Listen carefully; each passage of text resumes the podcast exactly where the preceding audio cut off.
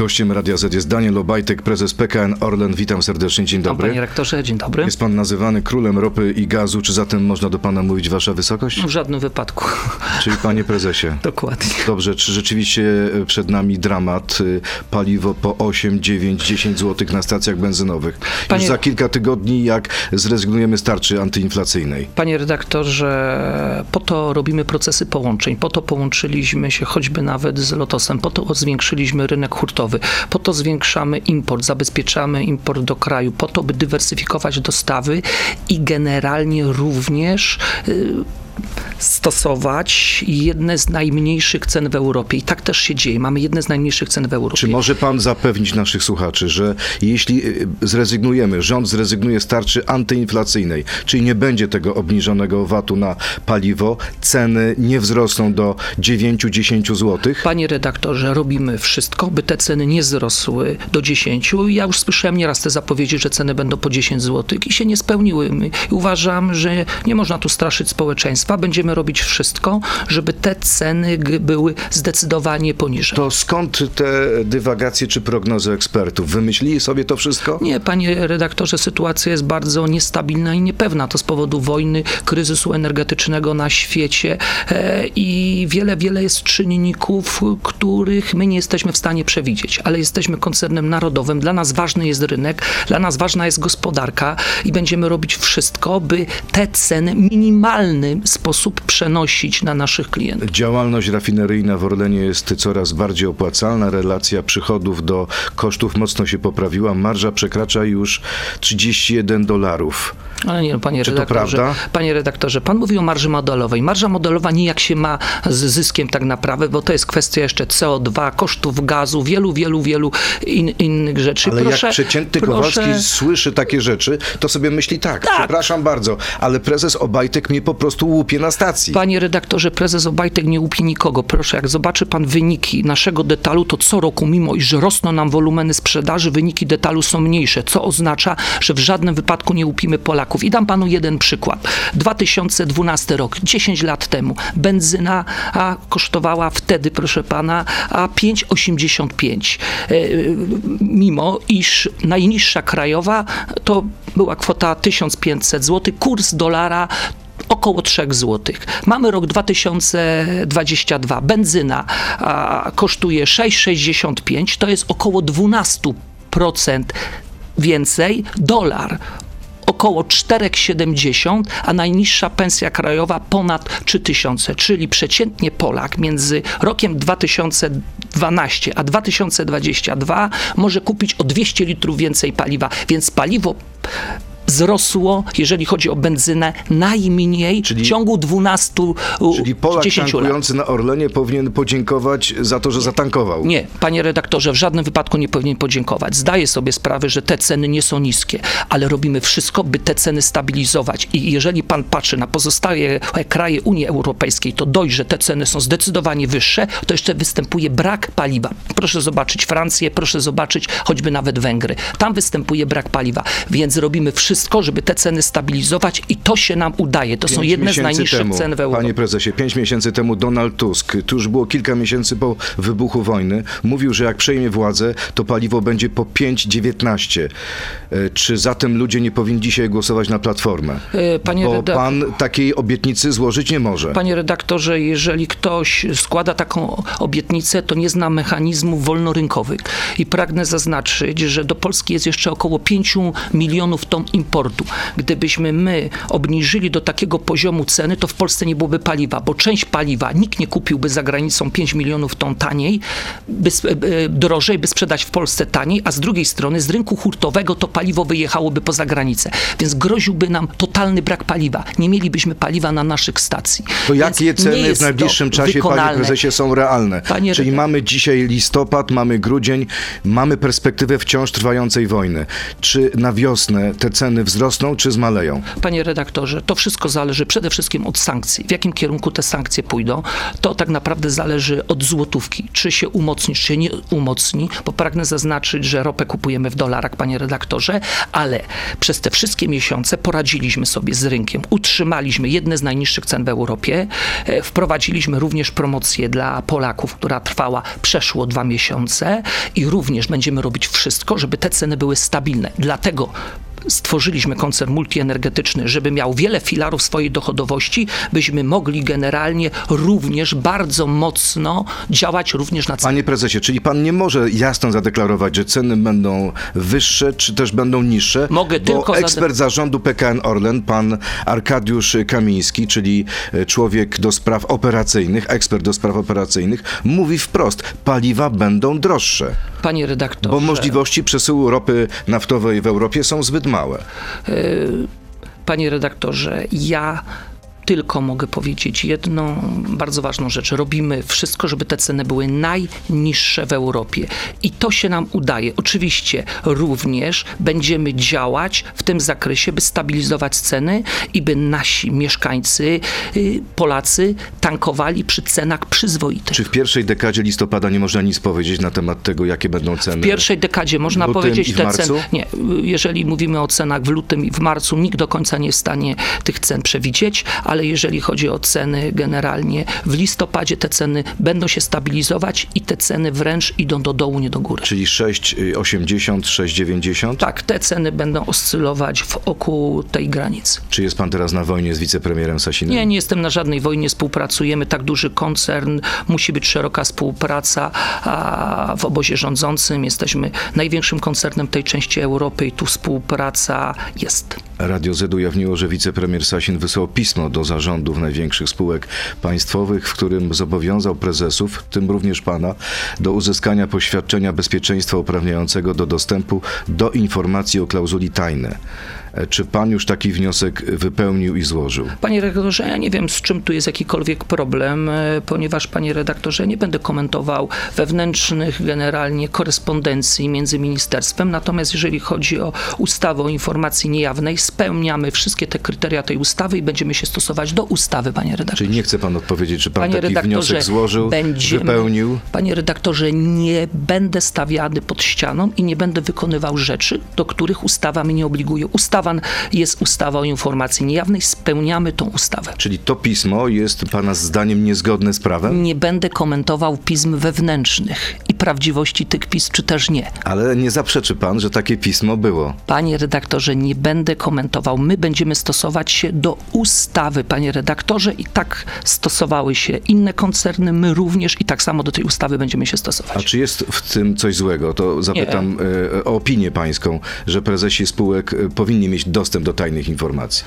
Panie redaktorze, wszystko jest klauzulą tajemnicy przedsiębiorstwa. Są jeszcze klauzula do informacji poufnych i niekoniecznie każdy musi mieć do informacji i tajnych, jeżeli to nie jest sfera a, jakaś bardziej odpowiedzialna za militarność państwa, a, no to wtedy tak, ale to generalnie uważam, że jeżeli ustawodawca a, stworzył ustawę i są tam pewne kryteria w tej ustawie, ponieważ jeżeli nie zmieni tego ustawodawca, będziemy się stosować do kryteriów, które są w ustawie. Czyli to, czego żąda wicepremier Sasin, pana zdaniem nie musi pan tego realizować. Panie redaktorze, to co podkreślam, nie będę wypowiadał się na temat wewnętrznej korespondencji, która również nie jest do końca jednoznaczna, będziemy spełniać zapisy ustawy. A jak wygląda pana zdaniem tutaj sytuacja? Czy to jest tak, że większość y, prezesów spółek ma taki dostęp, czy, czy, czy jest Nie. dużo osób, których tego dostępu nie ma? Ale oczywiście przy,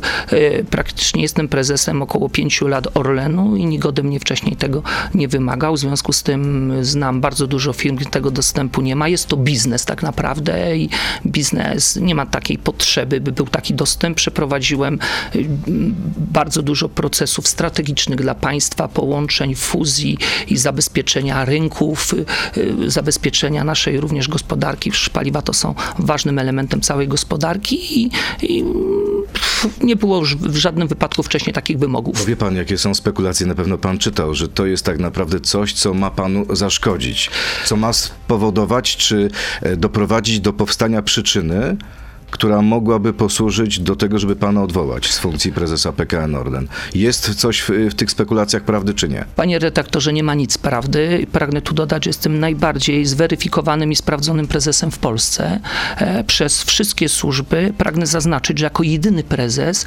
pokazałem cały swój majątek i wszystkie akty notarialne i nikt wcześniej tego nie zrobił. I panie redaktorze, nikt wcześniej nawet nie domagał się od innych prezesów tego. W związku z tym stosuje się niejednokrotnie w Polsce podwójne standardy.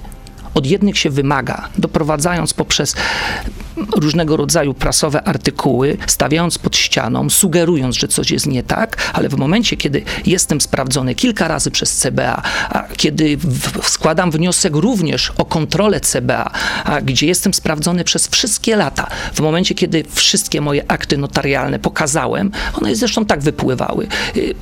Wszystko mam zgodnie z prawem. W związku z tym nie widzę tu żadnego zagrożenia, jeżeli chodzi o jakąkolwiek sytuację, która mogłaby wejść, bo żadna nie wyjdzie. To ostatnie pytanie w tej sprawie, ale to jest tak, że wicepremier Sasin stawia pana pod ścianą?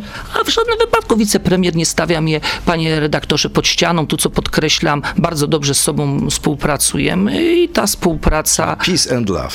tak, okej. Okay. Panie redaktorze, bardzo dobrze. dobrze z sobą współpracujemy. Panie prezesie, to wobec tego teraz pora na krótką piłkę, pięć krótkich pytań. Pan ma tylko możliwość odpowiedzieć albo tak, albo nie. Zgadza się pan? Tak, proszę. No to jedźmy. Monty Python to moja ulubiona grupa komików, tak czy nie? Nie. Nie.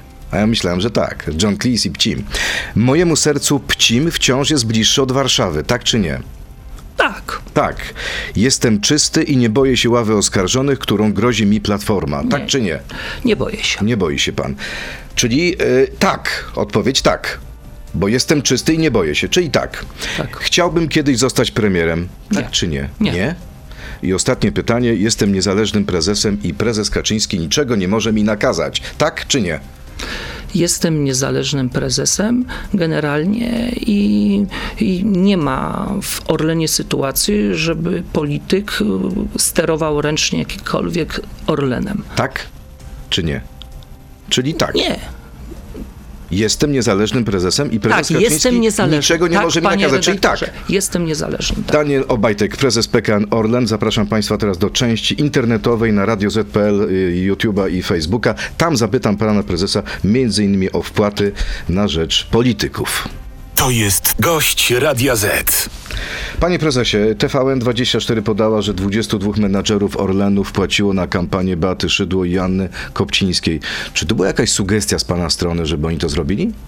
Nie, nie było żadnej sugestii, panie redaktorze. Nie wiem, z czym jest problem. To były legalne wpłaty yy, i każdy ma prawo legalnie wpłacić. To nie były wpłaty na słupy, to nie były wpłaty na członków rodzin, w związku z tym yy, to była dobrowolność. A jeżeli jest dobrowolność, nikt nie łamie tego prawa. I powiem panu szczerze, zadaję sobie niejednokrotnie pytanie, bo widzę, e, że bardzo często w Polsce o tym się mówi. Gdzie generalnie były media wcześniej, kiedy generalnie choćby nawet pan poseł Bartosz Łukowicz, e, rodzina wpłacała duże kwoty e, pieniężne. W momencie, kiedy pan senator Misiak wpłacał, w momencie, kiedy byłem choćby nawet prezesem Agencji Restrukturyzacji, zobaczyłem, em, jak wcześniej były nagrody indywidualne przyznawane. I te nagrody indywidualne bardzo często trafiły na komitety e, wyborcze.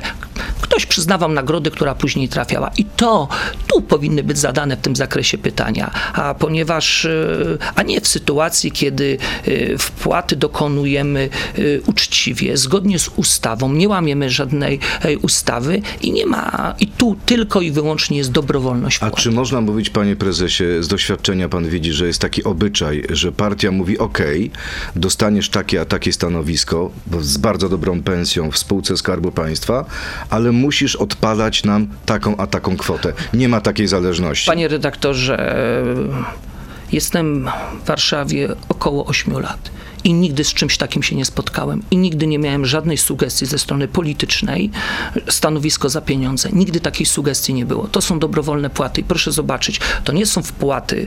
Yy, to są wpłaty z normalnych poborów. Czyli nie ma sytuacji, że ja otrzymuję nagrodę i z tej nagrody wpłacam, nagrody indywidualnej. Takiej sytuacji nie ma, więc to są wpłaty z normalnych poborów. To jest moje prawo. Jeżeli ja sympatyzuję z którąś z partii, mam prawo sobie wpłacić w sposób legalny. Nie robię tego przez słupy, przez osoby postawione. Mam to prawo. I nie zaklinajmy rzeczywistości. Nie łammy jej, bo uważam, że to jest przejrzysta sytuacja. Niektórzy mówią, że to jest taki klientelizm polityczny i trzeba z tym zerwać. Oczywiście, wszystko jest lege, lege artis, wszystko jest legalne. Czy pana zdaniem tu powinny być jakieś zmienione przepisy, czy nie widzi pan problemu? Nie, nie widzę w tym e, żadnego problemu. Powinna być pełna jawność, a to gwarantuje nam jawność pieniędzy, które są wpłacane e, przez członków partii, czy też nie członków, czy też obywateli tego kraju. To jeszcze jedna e, do tego informacja. Gazeta Wyborcza napisała, że zarządy i kluczowi dyrektorzy w spółkach Skarbu Państwa otrzymali dyspozycję, że do końca roku mają wpłacać pieniądze na konto Prawa i Sprawiedliwości. Czy pan dostał taką dyspozycję? Nie, nie dostałem takiej dyspozycji. Czyli to jest nieprawda. Oczywiście, że to jest nieprawda. Ale nie od dziś wiadomo, że jest pan w bliskich relacjach, myślę, że może przyjaźni politycznej, czy też koleżeńskiej z panią e, byłą premier Beatą Szydło. Można mówić o takim sojuszu polityczno-biznesowym Obajtka z Szydło? Nie, panie redaktorze, ja dokonywałem wpłat nie tylko związanych z panią e, premier Beatą Szydło, którą bardzo cenię i szanuję. Znam panią premier od 25 lat, więc y, pani premier w żadnym wypadku nie prosiła się o wpłaty. To była moja wyłącznie tylko inicjatywa. Cenię panią premier, szanuję panią premier, więc y, jeżeli chodzi o wpłaty, mogę sobie zrobić co chcę ze swoimi pieniędzmi. A myśli pan, że jest jeszcze szansa na powrót y, premier Szydło do polskiej polityki? Ale pani premier Szydło jest w Polsce, panie redaktorze, jest w Ale polskiej głównie jest w polityki. Brukseli i w Strasburgu, Ale no, oczywiście, no, ale to nie jest tak, że tam nie reprezentuje polskich interesów i, i że nie jest w polityce. Pani premier y, jest w polskiej polityce. E, Mamy pana premiera Mateusza Morawieckiego, z którym również doskonale mi się współpracuje. E, Ta współpraca jest naprawdę dobrą współpracą i tu bardzo często też z sobą rozmawiamy, również w kwestii paliw, To ja się cen. zastanawiam, panie prezesie, czy ostatnio pan rozmawiał z panem premierem Morawieckim, kiedy ten wyszedł na konferencję chyba dwa dni temu i powiedział, że chce, aby zyski netto spółek energetycznych i wydobywczych, czyli również pańskiego Orlenu, były tylko nieco wyższe od zera. Czy to jest w ogóle możliwe? Czy to jest dobre rozwiązanie? Panie redaktorze, trudno odnieść mi się do słów. Pan premier jest zatroskany, jeżeli chodzi o całą gospodarkę. Żyjemy w czasach bardzo nieprzewidywalnych. To jest wojna, to są wcześniej zawirowania gospodarcze wynikające z pandemii, więc y, niejednokrotnie kwestia gospodarki, patrzenia szerzej na gospodarkę nieraz jest ważniejsza niż kwestia jednej czy No tak, ale drugiej firmy. działania ale, ja- ale spółki muszę jest dokończyć. zysk. Ale istotą działania, właśnie chciałem dokończyć, panie redaktorze, istotą działania spółki jest zysk. I teraz kwestia, co pan premier miał na myśli. Tu oczywiście na pewno będziemy z panem premierem na ten temat rozmawiać, czy y, inwestycje, które są rozpoczęte, są brane również pod uwagę, bo to są zobowiązania, które są na parę lat i to są umowy, które już są podpisane. To, panie redaktorze, co niejednokrotnie przypominam, że zarobiliśmy jako Orlen około 30 miliardów złotych, a wydaliśmy w inwestycje około 40 miliardów złotych. Część inwestycji jest rozpoczęta tak naprawdę, więc my musimy mieć odpowiednie, yy, odpowiednie zabezpieczenia finansowe, by te inwestycje. Czyli coś Więc- czuję, że trudna rozmowa między wami. Więc to jest kwestia, co pan premier miał na myśli. Czy pan premier miał na myśli generalnie nadmiarowe zyski niektórych y, spółek, bo oczywiście takie nadmiarowe zyski są niektórych spółek. Czy pan premier miał y, na myśli odliczenie choćby nawet inwestycji, to co zostanie powyżej tych inwestycji, y, to uważa, że powinna być minimalna kwota, ale również Orlen jest globalną firmą. Trzeba popatrzeć sobie, że około 50% przychodów mamy z rynków zewnętrznych tak naprawdę, E, więc my Czyli byłby to problem, gdyby zrealizować jeden do jednego ten pomysł premiera. ale w, tak, tak globalnej firmie mógłby być to problem z jednej prostej przyczyny. P- Posiadamy też aktywa choćby w Norwegii. Jeżeli byśmy stamtąd chcieli, y, nie inwestowali w tamtejsze wydobycie, to po pierwsze nie zabezpieczymy bezpieczeństwa naszego kraju w gazie, a po drugie tam jest kwestia około 70% podatku, więc tak naprawdę y, byśmy te pieniądze wydali zupełnie gdzie indziej, więc, więc, więc trudno mi się odnieść do pojedynczych słów, bo być może pan premier miał również na myśli odliczenie tego kapeksu inwestycyjnego. Często pan rozmawia z premierem. Morawieckim? Tak, często rozmawiamy z A z prezesem Kaczyńskim? też rozmawiamy. Ale y, to prawda, że na pana warczy? Nie, nigdy na mnie pan prezes nie warcza. Co co, to y, sympa- y, Piliście sobie z dzióbków? E, Panie redaktorze, pan premier Kaczyński jest człowiekiem wysokiej kultury i nigdy nie warczał, a jeżeli... Nawet nie krzyczał, nie podniósł panie, głosu? Panie, pre- panie redaktorze, ja nie będę komentował pro, y, propagandy rosyjskiej i maili, których nie potwierdzam, bo to jest narracja propagandy rosyjskiej. To jest manipulacja, Ale taka informacja. To jest manipulacja. Ja w ogóle zastanawiam się, dlaczego w Polsce media, zastanawiam się, w, wszystkich napiętnują współpracą rosyjską, a same promują propagandę rosyjską, w ogóle pisząc, mówiąc o mailach, które, które są po pierwsze manipulowane, po drugie nieprawdziwe. To jest efekt rosyjskiej propagandy, więc z jednej strony media negują wszystko to, co jest związane e, z, e, z jakąkolwiek współpracą rosyjską, a z drugiej strony pomagają Czyli Władimirowi pan jest pewny, że to jest robota rosyjska. ale oczywiście, Ma że to jest. to? Panie redaktorze. Służby przyniosły panu panie takie dowody? redaktorze, myśmy otrzymali już zdecydowanie wcześniej informacje, że generalnie e, mogą być hakowane e, skrzynki i tak się dzieje, panie redaktorze. My A pan Orlenie o, kiedy się dowiedział o obserwujemy. tym, że pańska została sakowana? Panie redaktorze, dowiedziałem się parę miesięcy wcześniej tak naprawdę Przed i to nie jest maili. tak, że służby w tym zakresie nie działały. To jest jedna A zrobiły rzecz. wszystko w tej tak, sprawie? uważam, że zrobiły wszystko, ale na pewne sytuacje nie ma niejednokrotnie wyjścia i to nie jest tak, że mm, różnego rodzaju próby włamań są do tej pory.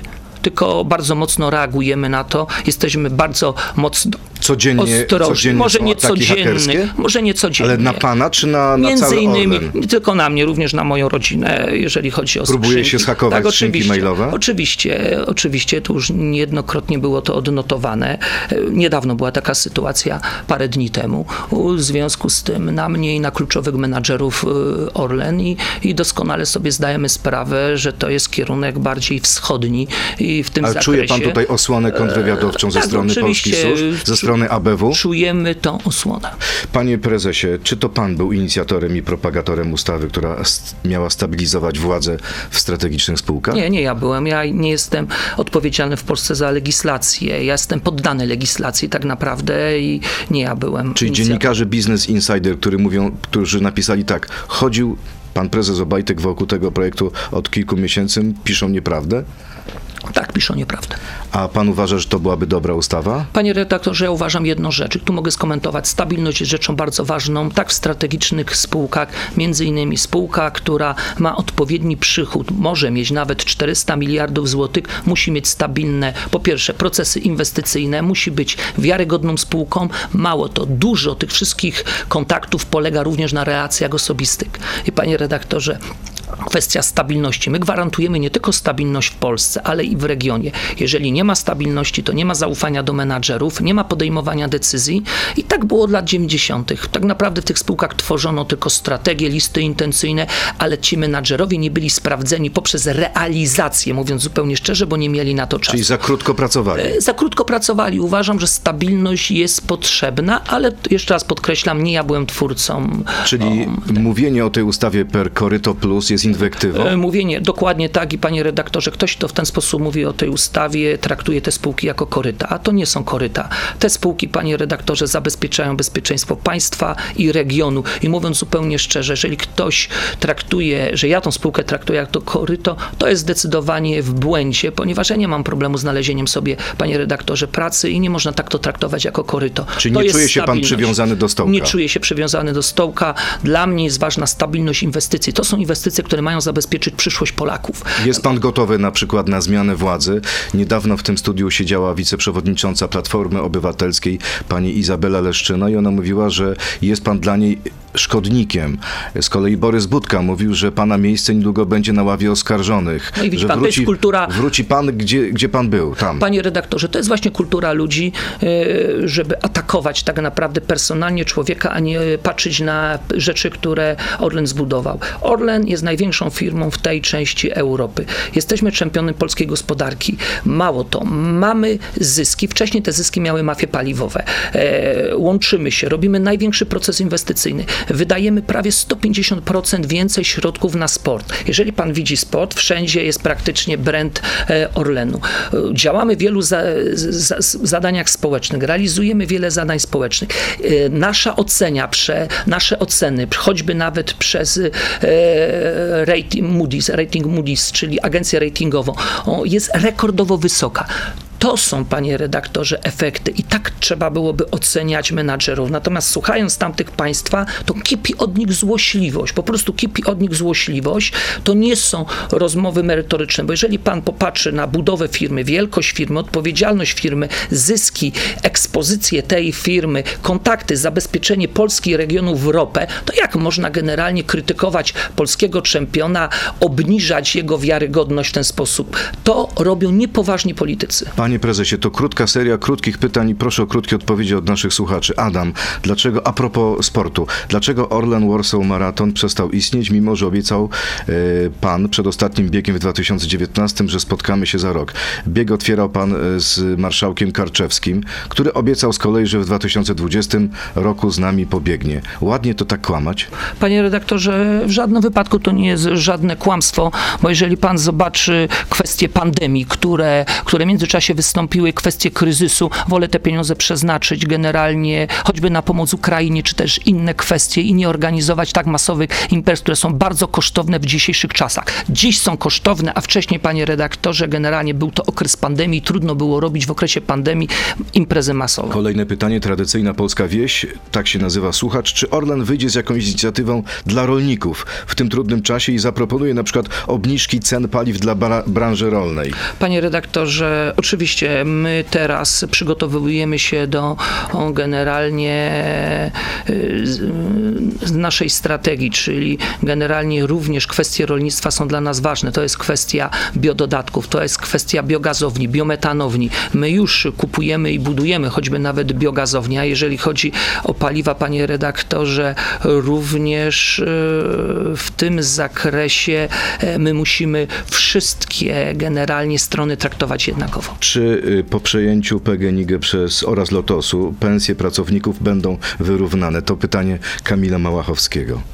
A nie rozumiem, jakich pracowników, bo o, Chyba w tych wszystkich firm przejętych, E, tak? panie I redaktorze, Orlenu, PGNiG i Lotosu. E, Panie redaktorze. No, Jedna firma będzie, Panie nie? redaktorze, widzi pan, zrobiliśmy ten proces przy pełnej zgodzie społecznej. Tak potężny proces, żadne związki zawodowe nie zaprotestowały, nie wyszły na ulicę, więc zrobiliśmy to z szacunkiem do naszych pracowników. Każda firma jest jak gdyby firmy, które są, mają pewną osobowość i również e, mają pewne prawa nabyte. I my Czyli tych praw nabytych, urawniłowki. My tych praw nabytych nie będziemy zmieniać. Każda spółka ma inną kondycję finansową, choćby zależną i my nie będziemy wprowadzać jakichś mechanizmów zrównania wszystkiego. Będziemy starać się uczciwie podchodzić do kwestii zarobkowych i tak też robimy, ale my tu nie możemy zrobić automatyzmu i zrobić wszystkim równo. Panie prezesie, y, czy nie żałuje pan, że y, pan i Orlen postawiliście na Saudyjczyków z Aramco?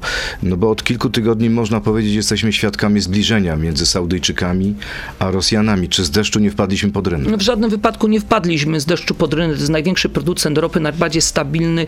Pracujemy z tym producentem ropy już od pięciu lat. Dywersyfikujemy dostawy ropy i to nie tylko z powodu bezpieczeństwa, ale z powodu jakości ropy, bo jakość ropy rosyjskiej ma dużo do życzenia tak naprawdę. A Jeżeli, współpraca w jeżeli, ramach OPEC+, Plus, y, ale na przykład decyzja o redukcji wydobycia? Panie redaktorze, to są decyzje biznesowe, to nie są decyzje polityczne i OPEC Plus nie jest tylko Arabia Saudyjska czy Rosja, jest wiele w tym kraju, dbają o swoje interesy i proszę to rozumować przez pryzmat dbania o swoje tak naprawdę interesy i to nie jest kwestia żadnego jakiegokolwiek w tym zakresie sojuszu. E, Po fuzji z PGNiG Orlen będzie w gronie 150 największych firm na świecie.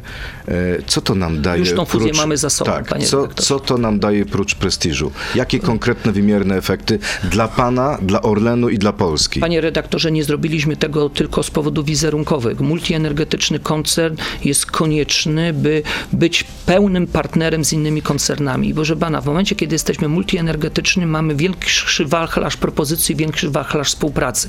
I to widzimy już teraz. E, współpracujemy z wieloma koncernami, rozmawiamy, myślimy o, o generalnie następnych krokach inwestycyjnych, y, wspólnych nawet krokach inwestycyjnych. I tak robią firmy na całym świecie. Wielkość i skala firmy i wiele filarów tej firmy powoduje, że ta firma jest atrakcyjna, że ta firma jest partnerem, a nie firmą do przyjęcia. I widzimy to choćby nawet w zakresie dostaw gazu. Widzimy, y, jak wyglądają negocjacje, choćby nawet widzieliśmy, jak ostatnio czy wyglądały negocjacje Equinora w sprawie gazu do Polski. Oni również negocjują z nami, patrzą na nas pod kątem innych przyszłościowych biznesów. I to jest właśnie Ma pan niesamowity budżet, to jest 70% budżetu polskiego państwa, tak? 450 miliardów? ale mam też niesamowite wyzwania, panie redaktorze. I te wyzwania to jest transformacja energetyczna, te wyzwania to są źródła zeroemisyjne, te wyzwania to są miliardy inwestowane choćby w energetykę na Bałtyku, gdzie prowadzimy potężne inwestycje. I, pytanie, panie czy dyrektorze, człowiek, który ma, no chyba jest pan najsilniejszym prezesem polskiej spółki ostatnich 30 lat. No, Nikt ja się nie miał nie takiej oceniam. władzy. Czy nie myśli pan o, o założeniu partii, partii e, Daniela Obajtka Panie redaktorze? W życiu o czymś takim nie myślę. E, Jestem członkiem partii Prawa i Sprawiedliwość. Uważam, że ta partia zmienia rzeczywistość, która nas otacza przez 8 lat te zmiany nastąpiły. Proszę porównać kraj 8 lat te wcześniej, a proszę porównać teraz. Proszę porównać różnego rodzaju procesy inwestycji, proszę porównać dofinansowanie samorządom i Tuska, wiele, który wiele innych rzeczy. i mówił, że w czasie ostatniego roku jego rządów urodziło się dużo więcej dzieci niż w ostatnim roku rządów Prawa i Sprawiedliwości, nie wspominając o inflacji. Panie redaktorze, tylko za czasów jego rządu większa, część tych dzieci było głodnych. Tak naprawdę. I ta kwestia opieki społecznej zupełnie, opieki państwa zupełnie inaczej wyglądała. Mało to, nawet kwestia samorządów inaczej wy- wyglądała. Jak pan zobaczy, jak Polska się zmienia, zmieniają się samorządy jadąc. Czy w tamtym okresie były pieniądze dla samorządów? Były tylko jakieś tam celowe, niewielkie kwestie w momencie, kiedy była powódź. A teraz To jest zasługa miliardy Prawa i wpłyną. Ale czy na oczywiście, przykład miliardów z Unii Europejskiej? Panie redaktorze, nie ma zasługi Prawa i Sprawiedliwości, bo mówimy często o zyskach Orlenu, a pan wie o tym, że te zyski są głównie z części, które są zabrane mafią paliwowym. Panie redaktorze, w 2016 roku sprzedaż oleju napędowego wzrosła 45%. Wtedy do budżetu państwa Orlen wpłacał ponad 30 miliardów. Dziś do budżetu państwa Orlen wpłaci około 45 miliardów. Panie redaktorze, tylko Orlen, nie mówiąc o, o firmie wcześniej Lotos, więc nie widać tej różnicy, panie redaktorze. I dziś politycy Platformy wrzeszczą, że Orlen ma zyski. Wcześniej było w porządku, jak te zyski miała mafia paliwowa? No chyba nie było Panie prezesie, to jeszcze dwa, dwie sprawy na koniec, musimy już kończyć. Y, Czy pan coś zyska na tym, że pierwsza elektrownia atomowa powstanie w Lebiatowie Kopalinie? No widzi pan, to jest właśnie opluwanie niejednokrotnie człowieka. Działka, którą posiadam, jest w Sasinie, panie redaktorze, 15 Nomen omen, kilometrów. w Sasinie. Tak, tak się nazywa ta miejscowość, bardzo pięknie, e, która jest 15 kilometrów od rafinerii, to jest 8 arów, panie redaktorze. Jeżeli ktoś uważa, że ja na 8 arach e, 15 kilometrów od elektrowni atomowej jestem w stanie elektrownię atomową postawić, no to, To jest życzę szczęścia. przypadek, nie zamierza pan sprzedać tej, tej ziemi pod elektrownię. No panie redaktorze, 15 kilometrów oddalona działka, gdzie stoją domki kampingowe, proszę pana, no chyba nie służy pod rafinerię kupiona ponad 20 lat temu. Panie By nie prezesie, pod rafinerię, no pod Na koniec pytanie od naszego słuchacza Jan Cebula. E, Wydaje mi się, że chyba ma sam problem z tym i, i dlatego to pytanie. Jak pan sobie poradził z zespołem Tureta w życiu?